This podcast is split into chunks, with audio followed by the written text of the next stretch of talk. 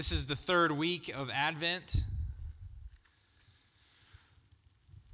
We'll start in our Old Testament reading in the book of Zephaniah,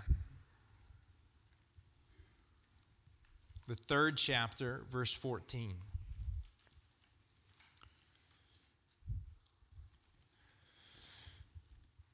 Sing aloud, O daughter of Zion. Shout, O Israel. Rejoice and exult with all your heart, O daughter of Jerusalem. The Lord has taken away the judgments against you. He has cleared away your enemies. The King of Israel, the Lord, is in your midst.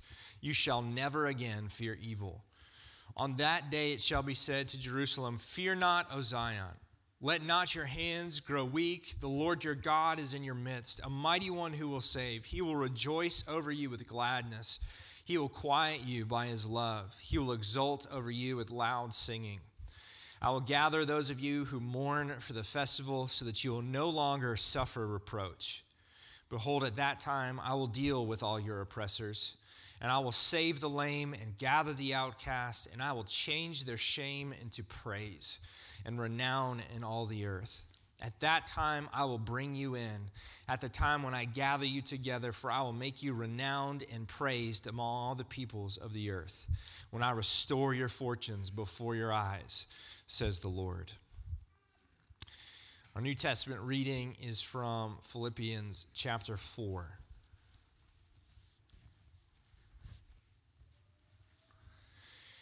Rejoice in the Lord always. Again, I will say rejoice. Let your reasonable, reasonableness be known to everyone. The Lord is at hand. Do not be anxious about anything, but in everything, by prayer and supplication with thanksgiving, let your requests be made known to God. And the peace of God, which surpasses all understanding, will guard your hearts and your minds in Christ Jesus. And our gospel reading is from Luke chapter 3.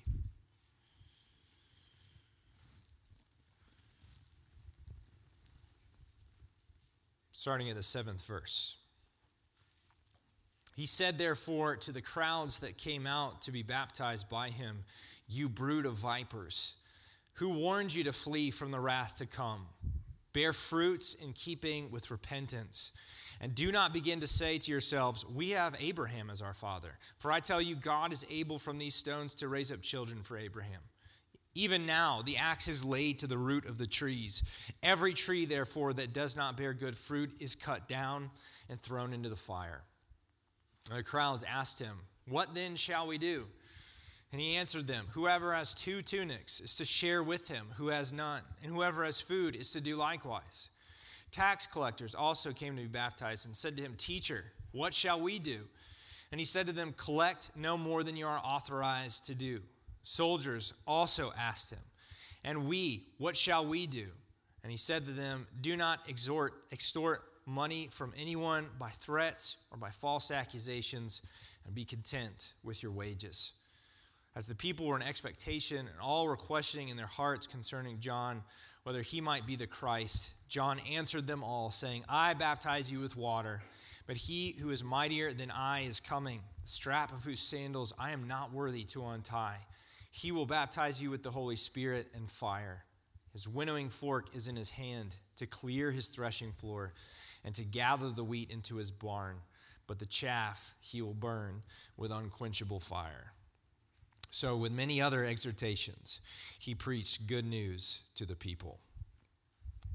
Let me pray for us. Father, we thank you for this word. God, we thank you that we have these your authoritative words. God, we pray that we would be the ones, like the people who received John the Baptist's sermon, who would say, What ought we to do?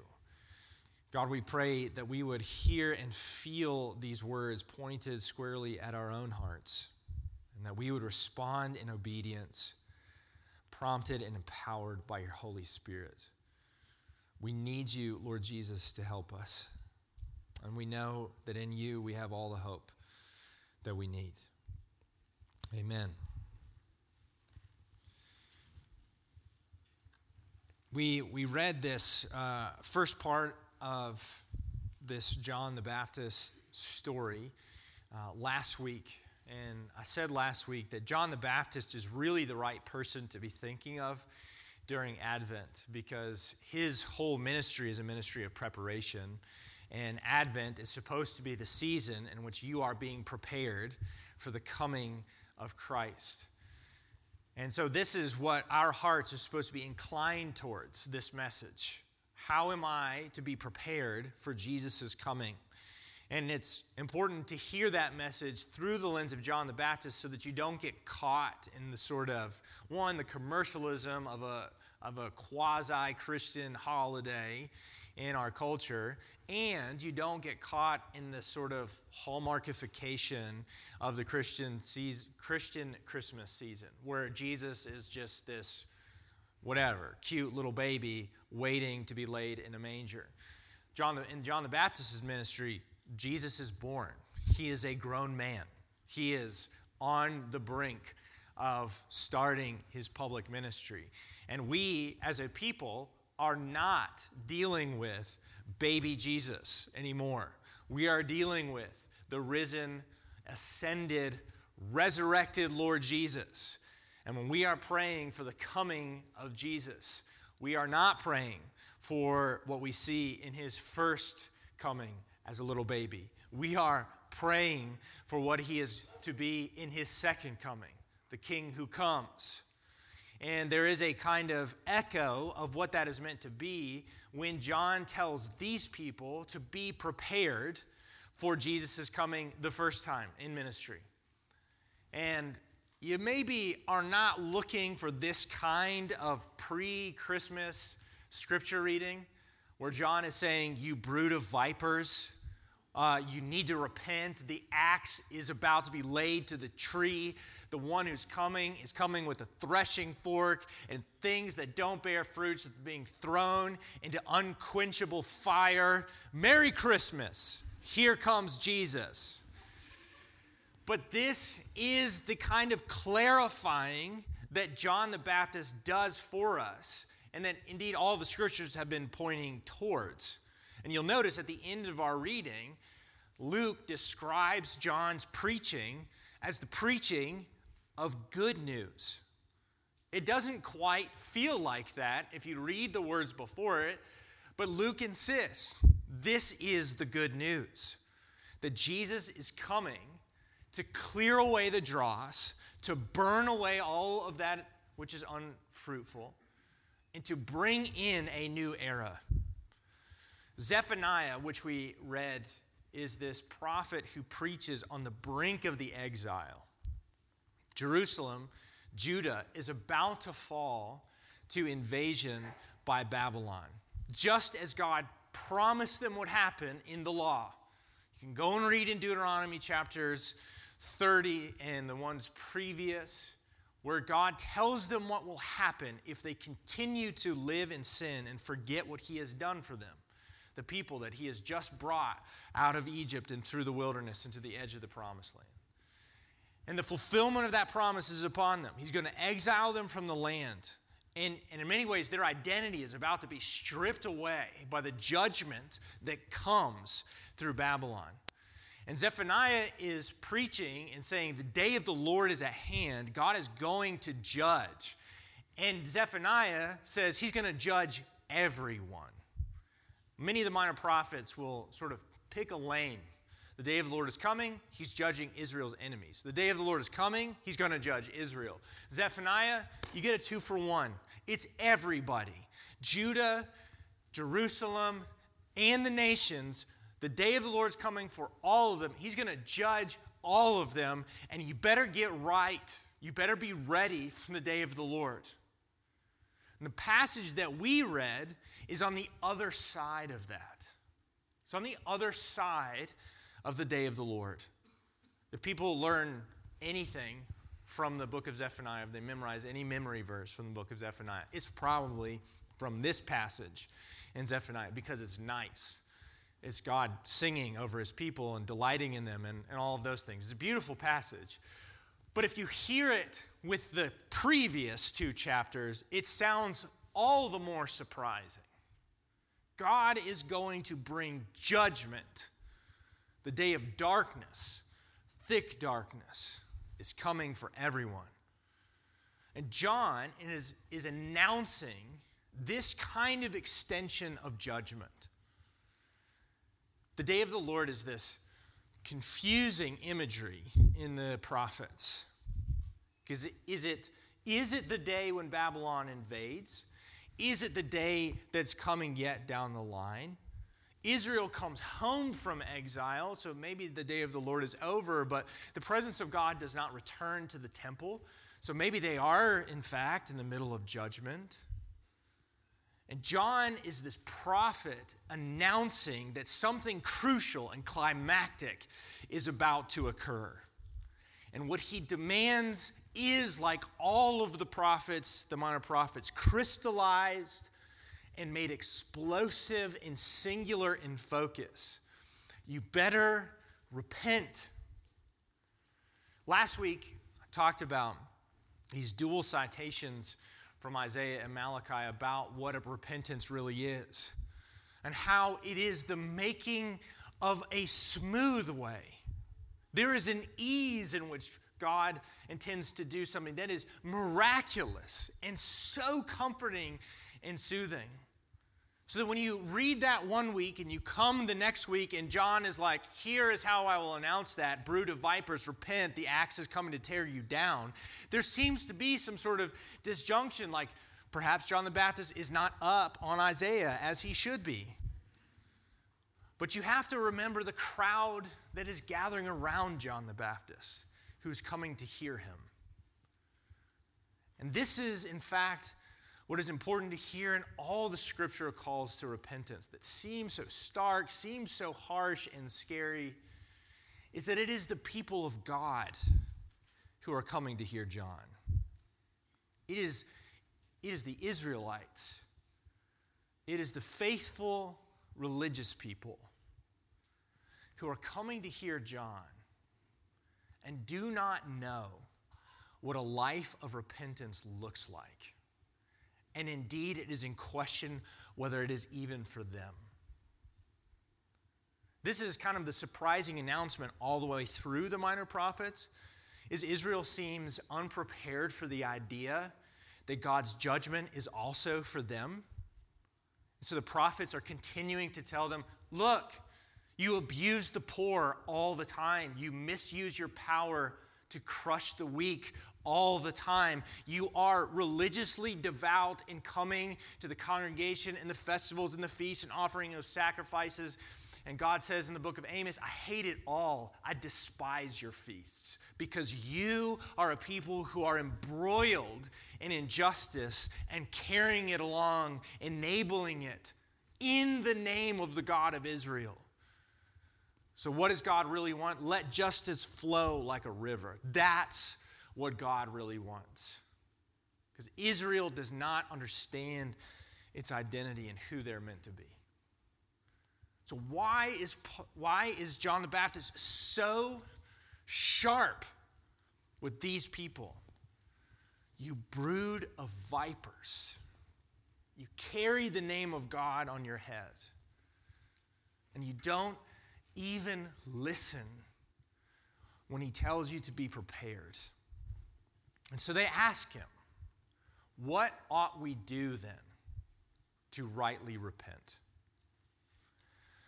And John's instruction is helpful for us because we often boil down repentance into saying, I am sorry, I feel bad. But that is not the sum total of what repentance is. Repentance is a conversion not just of your affections, it is a conversion of your actions. And so John assumes that they feel bad at his preaching. But what he dials in on is their behavior. And what he demands of them is a surrender of their possessions. And this is where the sharp edges of repentance, John the Baptist's ministry, come for all of those who hear his sermons, even us, many, many, many years later. Because what we would like to do is fence off the repentance that God calls us to into a sort of emotional, I feel bad about this.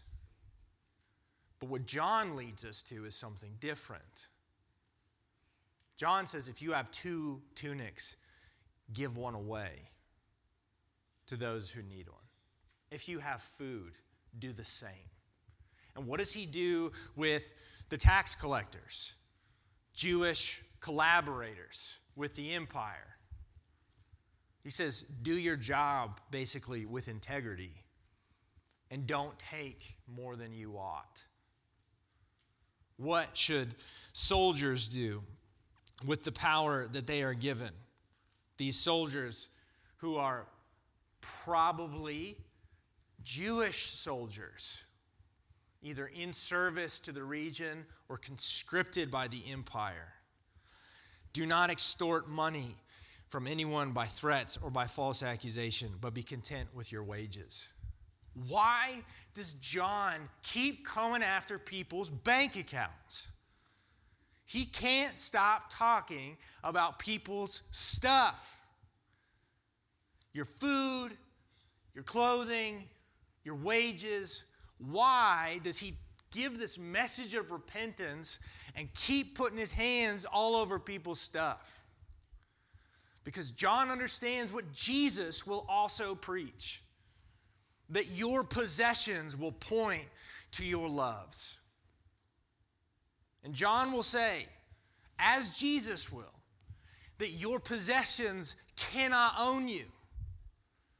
And if you don't pay close attention to who they are owning, they will own you rather than you owning them.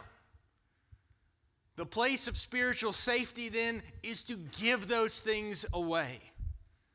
When repentance is the message preached, when the day of clarification comes, the day of judgment, a day of sorting out what is good from bad, what is wheat from chaff, there is a recognition of what is most valuable to each of us. And John is saying, you best be clear about what actually is most important and order your life accordingly. That is what repentance looks like. And, you know, I don't know that I always got that message from my parents when they told me to, you know, repent, confess my sin to my sisters, probably for some act of annoyance or violence. I don't, I don't know. The, the emphasis was do you feel bad? Yes or no? Yes, I guess, because I have to be. Now act upon that bad feeling. Ask them to forgive you. Boom. Job done. What I didn't hear very often was, how does this change your life? Obviously, they preached a life change to me in very clear terms. Do not hit your sister again. That's what they wanted. But it wasn't really in conversation with my repentance to my sisters. And I, I wonder how true that is of us as adults, now growing up as church people. As we hear the baptizer and his words heralding the coming of the king. I think probably that all of us have church experience. Let's just say with other people. We were real good at talking a churchly talk and not real good at anything that's supposed to follow thereafter. And it is worth paying attention to the fact that John's sharp edged words are for church people like us. We'd often like to reserve this kind of charged call to repentance for all the pagans over there. Fix who you're sleeping with, what you're doing with your money, with how you use your mouth, with the organizations that you support. fix your behavior, if we're going to call anybody a brood of vipers, it's those dirty people over there. But that's not really the language of the prophets. And it's not the language of this prophet, of this great prophet, the baptizer. I cannot tell you and provide direct application for you what a life of repentance ought to look like in your particular life. But I do think it's worth being examined by these words. What, what, what role does money play in your heart? And maybe you're saying, not very much because there ain't much of it. But what other currency do you arrange your life by? What's the currency that you accumulate, you obsess over, that you arrange your life by? It may not be dollars and cents, but you and I are very creative in our hoarding. What is it that the, a life in the kingdom where Jesus is king and you are not, what is it that the king might ask you to give away? Because the understanding of your worth and his is right sized by a clear view of him. Here is what is on the other side of this life of repentance. When you read the end of Zephaniah, that is what John is inviting people into. This is why it's good news.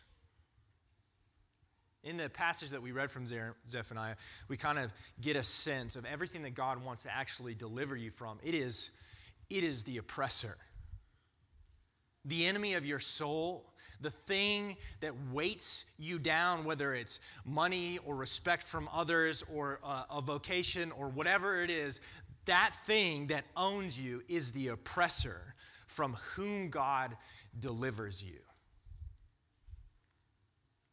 And that is the good news that John is preaching. That's why Luke can say, John continues to preach this good news. That's why, when you understand what God frees you from and what it is that happens in your soul when all of these dead trees, this shrubbery, this brambles in your heart, when all that is actually cleared away and dispensed with, which you are delivered into, is clear hearing of the loving God of Israel singing his delight over his people. And it is that kind of life that God invites you into that enables Paul to write in Philippians 4 that you can be anxious for nothing. And this is a man who's writing with handcuffs on. When your loves and your affections are rightly ordered and cleared out and reestablished under the first priority of Jesus, you are able to live an anxiety free life because Jesus has taken pride of place and he can never, ever be taken away from you. And Paul says it is a kind of peace that doesn't make any kind of sense from the outside in. And we hear John's message and we wince, we cringe, we pull back, we sort of put our arms around our tunics and food and wages, and we say, I don't know about this. This seems like really harsh. This seems hard. There's like fire in there, it's like unquenchable. I'm not really into that. But what is happening on the other side of that fire is this kind of freedom. Now, you can hear this message and invitation, and you can still yet confuse something. You think that you have to back your way in through this process to hear the delight of God. That if you give away your things, if you burn away this dead spiritual stuff, Then, moving backwards, you will finally become repentant, and then you will finally be able to have God love you. But this is not the way that John preaches. Because John preaches this message with a finger outstretched, not pointing at the people who are listening, but pointing at Jesus. The move of the gospel, the move of all of scriptures, is not God sitting far away and saying, if you give away enough of your stuff, and then you can work your way into my kingdom. What he does is he comes close and approaches his people first and says, He is Emmanuel, God with us before you have decided to respond to Him in light of who He really is. Before you've done any of those things, before you've responded the way that you should respond, He initiates, He comes, He invades, He moves forward, and you find that while we are in this season of Advent, of waiting for the Lord, He is waiting on you and He is already prepared to sing that song over you before you have entered in to the judgment of repentance. Because His affections for you are assured so that John can preach the message repent, the axe is laid at the tree, Jesus is coming with a winnowing fork to sort it all out, and he is doing it while he's about to say, Behold, the Lamb of God who takes away the sin of the world. And it's so important to hear John say, Your apparent belonging to the right group is not the determining factor here. God can make children of Israel out of the stones. And you need to hear him say that because when you examine your own heart, you will often find there the very kind of stone that he is talking about. My heart is a heart of stone. I am the kind of one who fails to rightly order his life in light of the reality and the truth of the greatness of God. I covet people's approval. I covet possessions and things. I hoard my time and my energy for myself. My own heart is one of stone. And I could not give away enough to make that not true. It is only the Lamb of God who initiates and advances, who could take a stony hearted one like me and produce from it trees that bring forth life and fruit. You are not the Lamb of God. That is what is at the heart of a life of repentance. Jesus is the Lamb of God. Jesus is the great King of heaven and earth. Not your stuff, not your friendship, not the honor of other people. Jesus is. That is our great hope and what invites us into a forever life of repentance. I will forever be living and being recorrected in light of that truth of Jesus' reign and rule.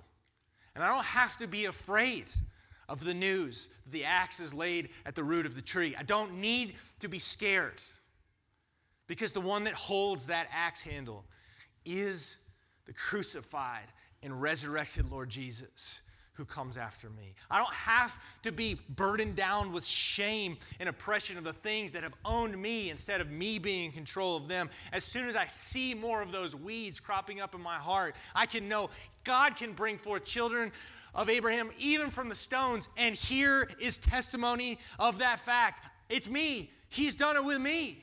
And if he did it for me oh so long ago, he'll continue to do it until the very end because the finger of John still points at the Lamb of God alone. So, people of God, as you are gathered here around the Word of God, you ought to hear John's words pinning you in and asking questions of where your loves are. You should hear him say, Have I consumed and possessed my things and been owned by them, or do I give them away that they may not own me? You should be asking those questions. Those questions are for you and for me. And we ought in the church to be aware of the very real danger that the brood of vipers is not in one place a long time ago, but we can live in that brood all the time. You should hear that. But you should also hear the good news that the word has come to stony hearted people like me, like you, like the people on the banks of that river that day. But the one with the axe handle in his hand bears the scars of his own crucifixion because of his great love and his mercy for you. And though you might be afraid and want to cling to the things that defined you, he has in mind for you not judgment, but freedom, but mercy and deliverance. Because his great love for you is unwavering, it is clear eyed, it is determined, and has always known that his children would be born from the stones. And he is coming yet again to deliver you so that you might hear his song more clearly than ever before. If you are here today and you are recognizing and reckoning with your own slavery to these other things, repent. Repent. Act and repent. Cut things out of your life, give things away, change. You should. You should turn around. You should come home. If you are hearing this today and you are overwhelmed by the weight of that call, hear Jesus this morning. I've come for you. I don't just baptize outwardly with water. I baptize inwardly with fire and with the Holy Spirit, that out of your stony heart would come this river and tree of life that is from God's presence alone. You do not face the fires alone, but instead are carried through them on the back of the Lamb of God. That has always been true and will stay true until we see him face to face. And the final fulfillment of John's prophecy is before us. And Jesus comes again in power, forever right sizing all of our loves and fixing them on himself. Let me pray for us. Father, we, we thank you for this good news that you deliver us, that you free us, that when the day of judgment comes, we need not be afraid because we know that the judge is on our side. And Father, we confess to you that even though we, we know that, that many of us have staked our life on that truth. We have, out of pure distraction every day, decided to order our priorities, our possessions, our time, our energy, as if we were the reigning and ruling king of the universe, as if we could find pleasure evermore in things that will pass away so quickly. We know that it is our hearts that are stony. But Father, we thank you for this good news. that it is even people like us that can become children of God through the mercy of God in Christ Jesus. Father, I pray for those of us who are here today and we are just enwrapped, enmeshed, ensnared in the ways and the systems of this world. God, I pray that you would help us not just to sort of feel bad, have a feeling, but that we would actually turn, our life would be converted away from those things, and we would come find our hope in you alone. And Father, I pray for those who have lived under the burden that they must somehow burn enough things, give away enough things, do enough things to finally get you to the point where you like them enough. God, I pray that they would hear the good news, that you were prepared, you are singing that song far before they're ready to dance to it. That you are the one who's been waiting for them far more than they've been waiting for you. God, we thank you for your initiation, your advance on us. We pray that we would respond. We need e- your help even in that, God. Help us to respond and to find our great comfort in Jesus and Jesus alone. We thank you, Lord Jesus. We thank you for coming towards us, after us, for us. You are our great comfort in life and in death. We love you, Lord Jesus. Amen.